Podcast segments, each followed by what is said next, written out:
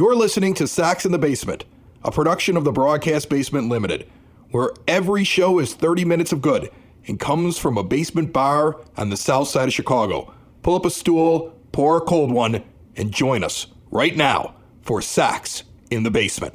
Heard everywhere podcasts can be found and always at soxinthebasement.com.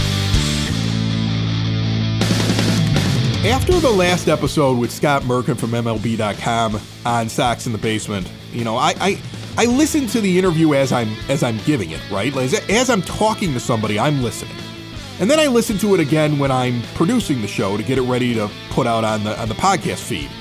And then every once in a while I'll actually go back and listen to it a third time when it's out there. And I did that with Merck because I had comments from not only like listeners who were sending things in, uh, you know, through either the YouTube channel or at soxinthebasement.com or wherever, but also like dad called up, you know, I'm talking with friends about it, and everybody kind of had the same observation that a lot of the perceptions that you and I had, my friend, sitting here at the nine foot homemade oak bar, about what Chris Getz was and what his goal was, seemed backed up by what Merck was talking about in the interview. And I think I have a very clear picture now of not only what Chris Getz's intentions are, what they were getting to this point, what they are going forward, but like what kind of GM he is, at least at this point, early on in his career as a GM. Because it is very apparent to me. And and I, I think Merck touched on it in the interview. I know we talked a little bit off the air as well, that the White Sox, there's a perception issue. And there, there, there almost needs to be a rebranding of the team, not to the fan base, but to players around Major League Baseball. That players around Major League Baseball, mainly pitchers, had a bad opinion about how pitchers fare with the White Sox, and it has nothing to do with the dimensions of the field. It has to do with who's running the pitching program, who's making the decisions, who's doing the training, who's making the adjustments, who's developing them, and then also who's catching the ball behind him? Who's receiving the ball at the plate? And I think it's very clear there's a perception issue amongst players in Major League Baseball who look at the White Sox as kind of a mess. And they really don't want to come here. And all money being equal, no, I'll take the other offer. And if you're a pitcher, why would I come here and see my stats get inflated, my ERA go up, things not go well for me? Because this isn't going to be my last stop and you're not paying me enough to look bad when I come out of this White Sox organization. So he had to go and make changes. He had to make changes within, first of all. He had to clear people out. Yes, he went with familiarity. Yes, we got a lot of Royals. Yeah, we got a lot of people that he knows, but he brought in people he trusted and he jettisoned a lot of other people behind the scenes. And then he went right after the defense and he fixed it right up the middle. The hitting isn't very good with those at those positions, but he fixed the defense so that he could take care of one of the major concerns that were being expressed to him. Now I look at where he's at, even though Merck said, look, you don't you don't just go into spring training not knowing who's going to win it. I get that. I think all the starting positions are pretty much locked in. But I think there's a very real possibility that your entire bench and three or four of your relief pitchers could all be non-roster invitees. Oh, easily. There's a real chance. I mean, we touched at the end of the interview, Ed, on whether or not Gavin Sheets had a job for sure. And then Mike, Mike Moustakas gets signed same day of release of that podcast to the White Sox. And you look at him as a left handed hitter who has a higher OPS last year than Gavin Sheets. He may be older, but Gavin Sheets better watch out because I don't think he has a spot in right field because defense is the key to this team. And they have defensive outfielders now lined up, especially after Dominic Fletcher was added and that kid from Seattle. And then you, what are you going to do? You're going to keep him around to be a left-handed bat off the bench who didn't even have a 600 OPS last year, and all he can do is stand at first if you're not going to use him in right, and he's a defensive liability in the outfield. Or are you going to take a guy like Moustakas, who while he's older can do multiple positions in a pinch and hit better than him last year? So I, I think as I look at this, I see a general manager who has no attachment to these players because he didn't put them on the team, knows enough about them because he was in the organization so he's not an outside guy giving him extra time, extra space. I got to see how this guy works out. I don't want to have a snap judgment. No, he can make judgments because he knows enough about them.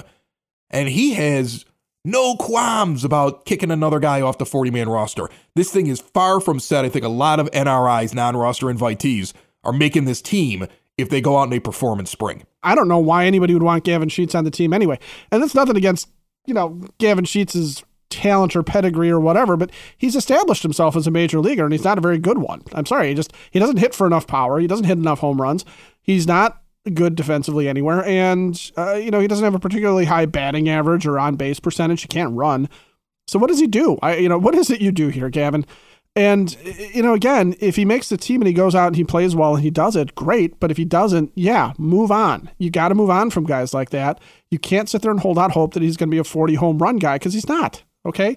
And Mike Moustakas can play third. Mike Moustakas can play first. He can play a little second base. He's a left-handed batter. He's a veteran. He can pinch hit. He can do whatever. He'll do whatever he he can to make a roster at this point. And it's going back to the idea of surrounding talent with hunger. Moustakas has got a little bit of hunger to him now because non-roster invitee status for multiple-time All-Star.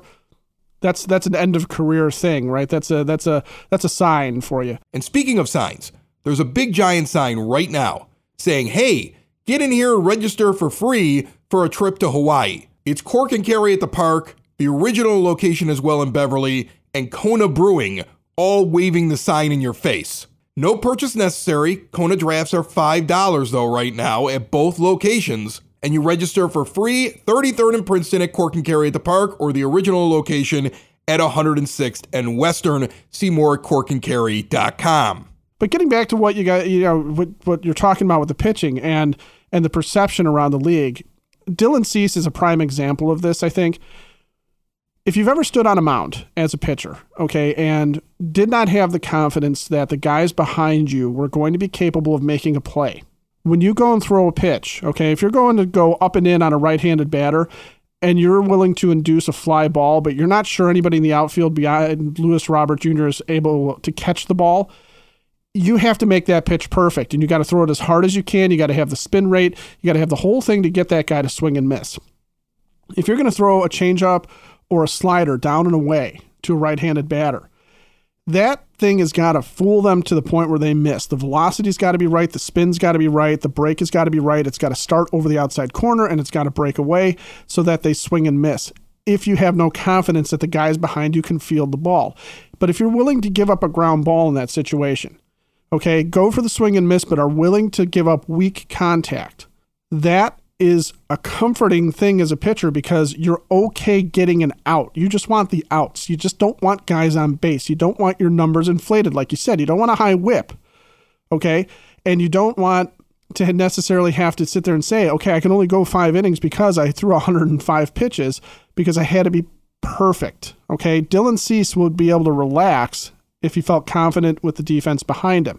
If he does that, and if the defense doesn't let him down, he could rebound to that Cy Young runner up type of season. Okay. Eric Fedde is going to need guys to catch the ball behind him because he's he's dealing with a sweeper and a split change he's never really used in the major leagues before. So he'll get some guys out with strikeout with those because it's new. But once they adjust and once they adapt, it's going to be weak contact, and he's going to need a Paul DeJong at shortstop. He's going to need a Nicky Lopez at second base. He can't have Gavin Sheets stonehand things at first. He cannot have a guy who is a converted outfielder. He can't have, you know, bad defense behind him. So yeah, it is a perception shift and it's not just about, you know, can I win here?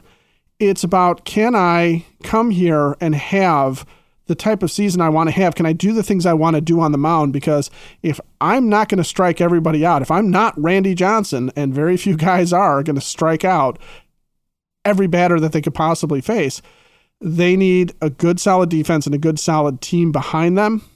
And that's where the perception changes because what was this team's perception before under Kenny Williams and Rick Hahn? They had become a perceived team of lazy guys who were interested in hitting but didn't field the ball well, were miscast out in the field, and were basically sloppy.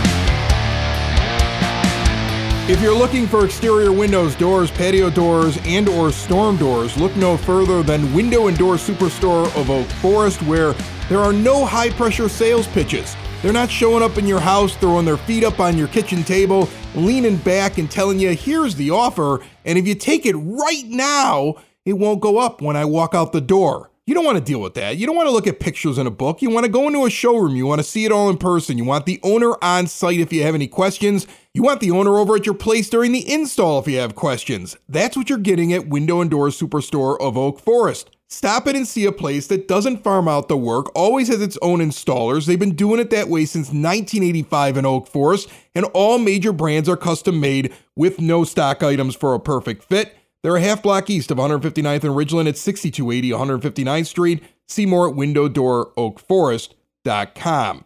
I'm only 46 years old, but I sometimes feel like an old man yelling at a cloud when I look at when I look at a pitching staff where the Don't starters you rain on me. right where the starters will go four innings or four and two thirds or maybe get into the fifth, and they're coming off the mound with over hundred pitches, and Benetti or whoever's on on the mic, you know, now won't be Benetti, but I mean like last year or over the last couple of years, somebody's going, "What a great game," and I'd be yelling at my TV or my radio, going, "No, it's not.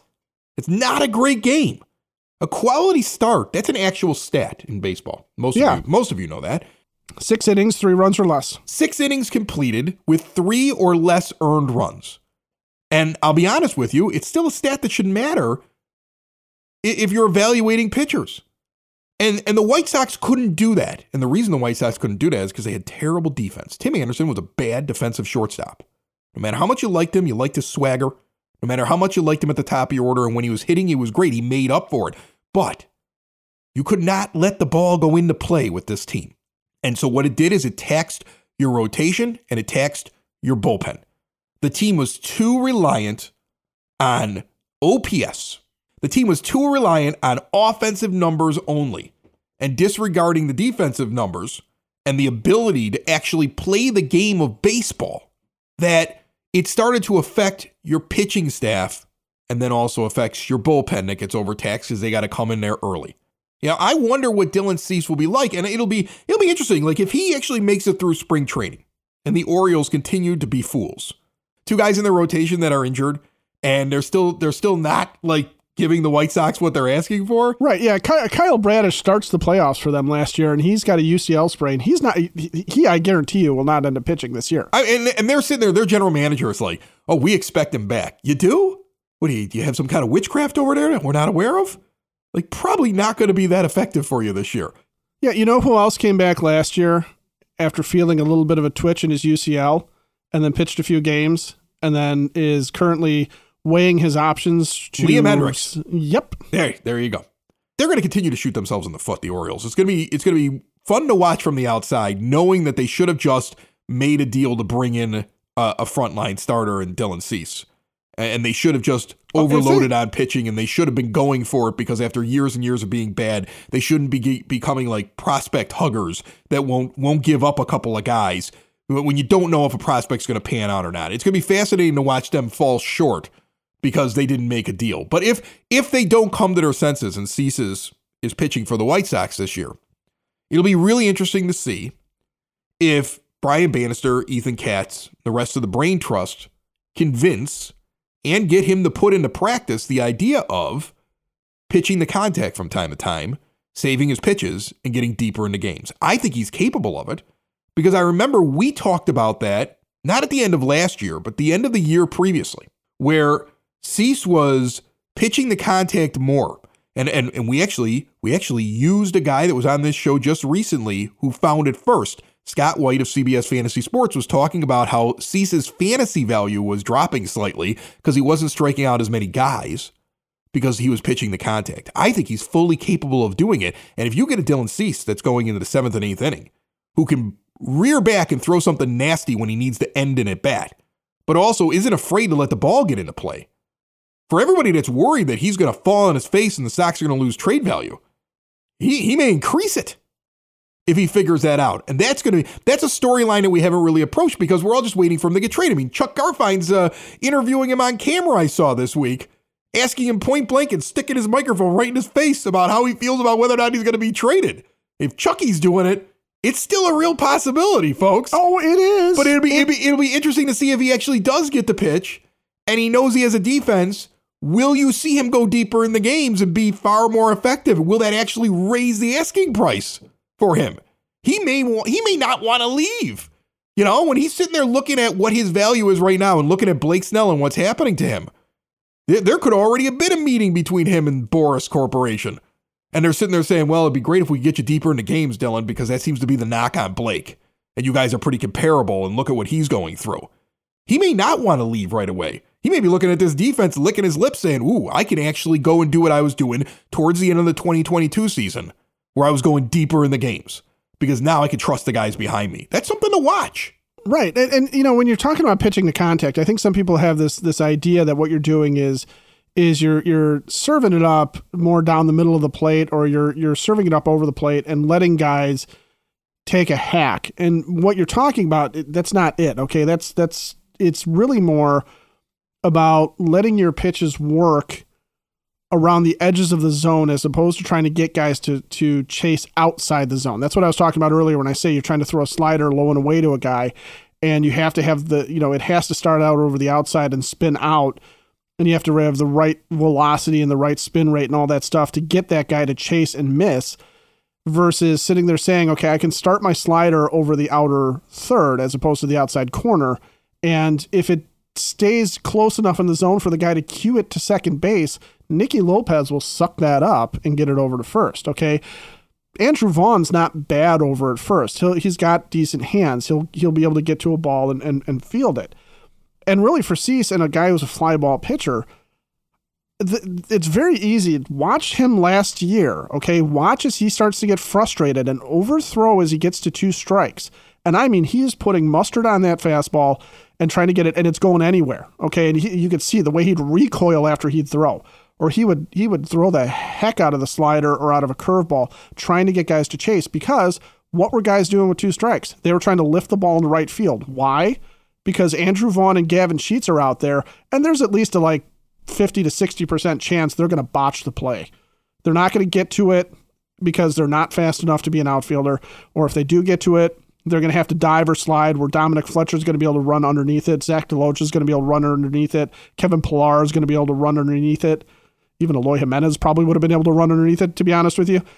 But they're they're just picking on the weak parts of the defense. Okay. And as Tim Anderson got more flustered last year and became worse and worse in the field, it was obvious what guys were trying to do. If they got to two strikes, or if they were in a situation, for example, with the infield in, pick on Tim Anderson. You don't think these professional hitters can can steer the ball a little bit and decide that they're going to roll one towards short or they're going to try and pop one into right oh, field? Oh man, I watch I watch guys do that in 16 inch softball in a church league. So I'm sure professional baseball players could do that. Yeah.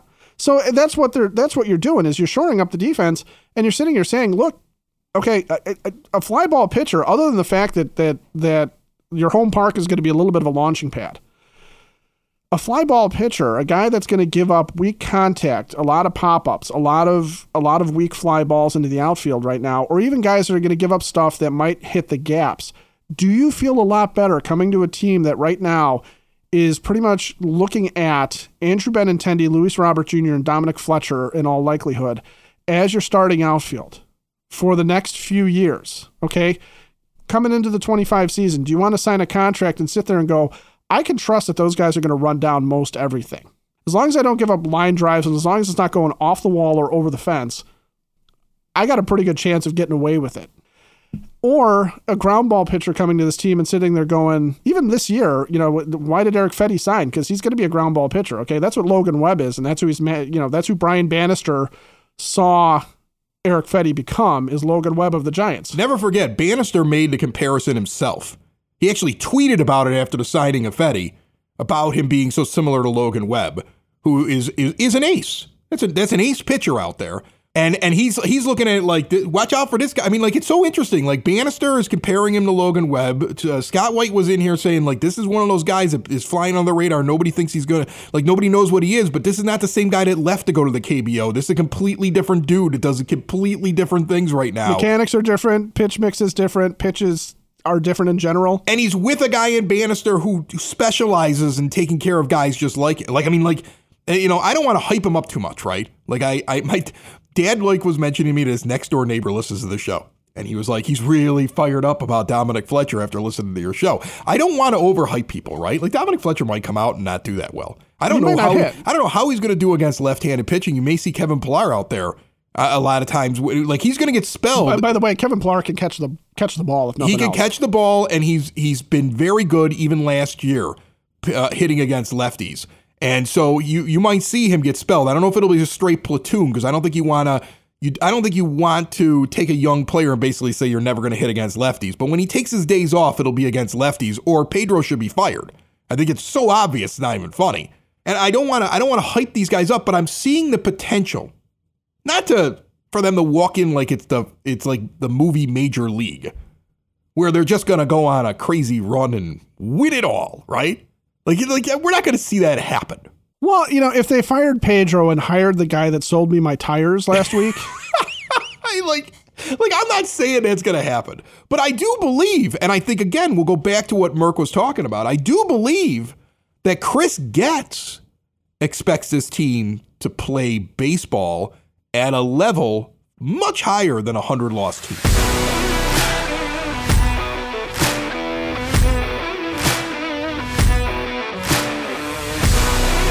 When you combine State Farm home and auto insurance, you save an average of $889. And State Farm agent John Harrell is ready to help you combine home and auto to save in Chicagoland. Call him today at 708 481 4500. Like a good neighbor, State Farm is there. Average annual per household savings based on a 2019 national survey by State Farm of new policyholders who reported savings by switching to State Farm. He's the perfect general manager for the position that he's in. Again, not the guy that I wanted to have him hire, but when you take a step back and you look at what he's done, you look at a guy who, unlike a general manager, like who's continuing what the last guys did, and he's clearly not doing that because he made so many changes behind the scenes. It's clear that he was the guy that was in the room who was in charge of the minor leagues and didn't agree with the people that were making the final decisions and was like, I could do this better. And when there was going to be turnover and when they were considering getting rid of the front office, or maybe right after they got rid of the front office, at some point he went and found the old man and told him, I know how I would do this because I've been watching this for years and there's a lot of garbage here that I want to clean up. And he's shown that. So I'm giving him the benefit of the doubt on that. But you know what he has that that you wouldn't see if a guy was continuing things? That guy would still be loyal. He would still be like, well, you know, we drafted this guy and I care about him and I know him. He's not acting that way. And he's also not a guy who's coming in from the outside who's like, well, I don't really know these people, so I got to rely on the people that do know them, and I don't want to make a snap decision to get rid of somebody. No, no, no, no. He knows what he has. That's why I don't think he's going to have a problem bouncing guys off the 40 man roster. I mean, you you look at you look at the White Sox 40 man roster right now. There are guys on that roster that Rick Hahn dealt for as early as July. I don't know if they make it through spring training. Just because they're young and they were a prospect that he traded for Chris Getz does not need to keep that guy because he didn't make the deal. Just because you were on the 40 man roster and you like it, I think that the the the Shewmake and Lenyn Sosa thing, both of them on the 40 man roster and Jose Rodriguez. At least one of them is going to be leaving this team, if not two of them. One of them was acquired in the five player deal, but you can easily sit there and say, well, I got the other four, and I'm not tied to this guy. That would like I gave up a relief pitcher in Aaron Bummer. One of them was somebody who the organization loved and thought like I mean like if you look at it, they're not his guys or they're guys that are easily expendable. If he gets enough out of a non-roster invitee and he's got to bounce another guy off the 40, he's going to do it. And I think that's that's what I've always wanted out of a general manager. I don't know if he stays that way because 3 years from now he may be emotionally tied to guys that he brought in himself. Right? Like every other general manager is. But right now he's in this golden era where he doesn't feel anything for anybody in there. He just wants to make the team better. Yeah, and and what you're saying, the Shewmake Sosa and Rodriguez thing is, is actually a nice little case study, isn't it? Because what are each one of those guys going to have to show, right? They're going to have to show that they can field a position, at least one infield position, right? And and field it well. They are going to have to show something at the plate too, right? They're going to have to show that they're at least capable of offensive contribution to a major league team. But it's more going to be about are you able to field your position? Are you going to be an idiot on the base paths, right? You don't want stupidity out there. And are you going to play the game the right way? So I think it, it, it feels like, because that's what do you got to do to beat Nicky Lopez? Well, you got to field the ball better than him, and you got to be able to hit better than him, and you got to be a professional baseball player. Which you know, Nicky Lopez has been in the majors for a few years now, so you got to be you got to be able to take out a guy that's that's been around. And if Shewmake can't hit, which that's I think his big question, if he can't hit at all, you know, he might be just a guy that sticks sticks around in the minors as depth. You know, uh, go out there and play second or go out there and play short. We just need somebody to catch the ball because we have to field a team here in Charlotte. You know, or if you know Rodriguez, who is kind of an all around guy, uh, you know, shows that he's not fielding very well, but he's hitting, or Lenyn Sosa shows that he can hit, but he can't field anything. I could see him moving on from Sosa and sitting there going, you know, hey, he's got a great bat, but I don't want him in my infield. So I'm gonna I'm gonna get rid of him. He's gonna have to get rid of some of these guys. I mean, his outfielders on his 40 man roster right now are Benintendi, Fletcher, and Robert Jr., who I all expect I expect to be there. He's not bouncing uh, Zach DeLoach, who he just brought in in that trade out of there, and I don't think he's given up on Oscar Colas. So the only other outfielder that's sitting there, because I consider Eloy Jimenez to be exclusively a designated hitter, is Gavin Sheets, right? And we're talking about Pillar not only being somebody you're thinking about putting in the outfield, but Moustakas being somebody who outperforms Sheets as a left-handed hitter coming off the bench. And then you have Shewmake and Rodriguez and Sosa as probably the guys that are on the chopping block as infielders because you're not moving on from DeJong or Lopez or Moncada. You're not moving on from Bryan Ramos. You're not moving on from Andrew Vaughn off of the 40 man roster. So those are guys who need to be worried. And then let's be honest, you acquired Korey Lee, but it wasn't it wasn't Chris Getz who acquired Korey Lee right? Right. And you're you're gonna go with Maldonado and Stassi. So like, what, what does this guy have a place when you already know that Edgar Quero is going to be the guy that you're really waiting for?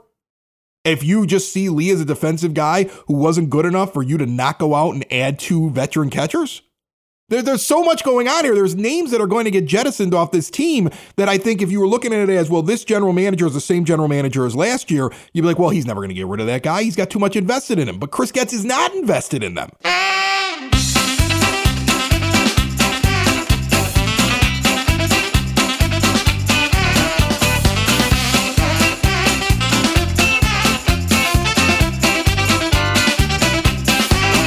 Once again on the phone line with us, we have the Sox nerd, Dave Marin. When you go to a ball game this year and you look up at the scoreboard, all those tidbits and nuggets and trivia things are coming from Dave. And he's brought to you by the Village of Lamont. Want to experience a downtown with real history, great eats and drinks, and green spaces filled with adventure?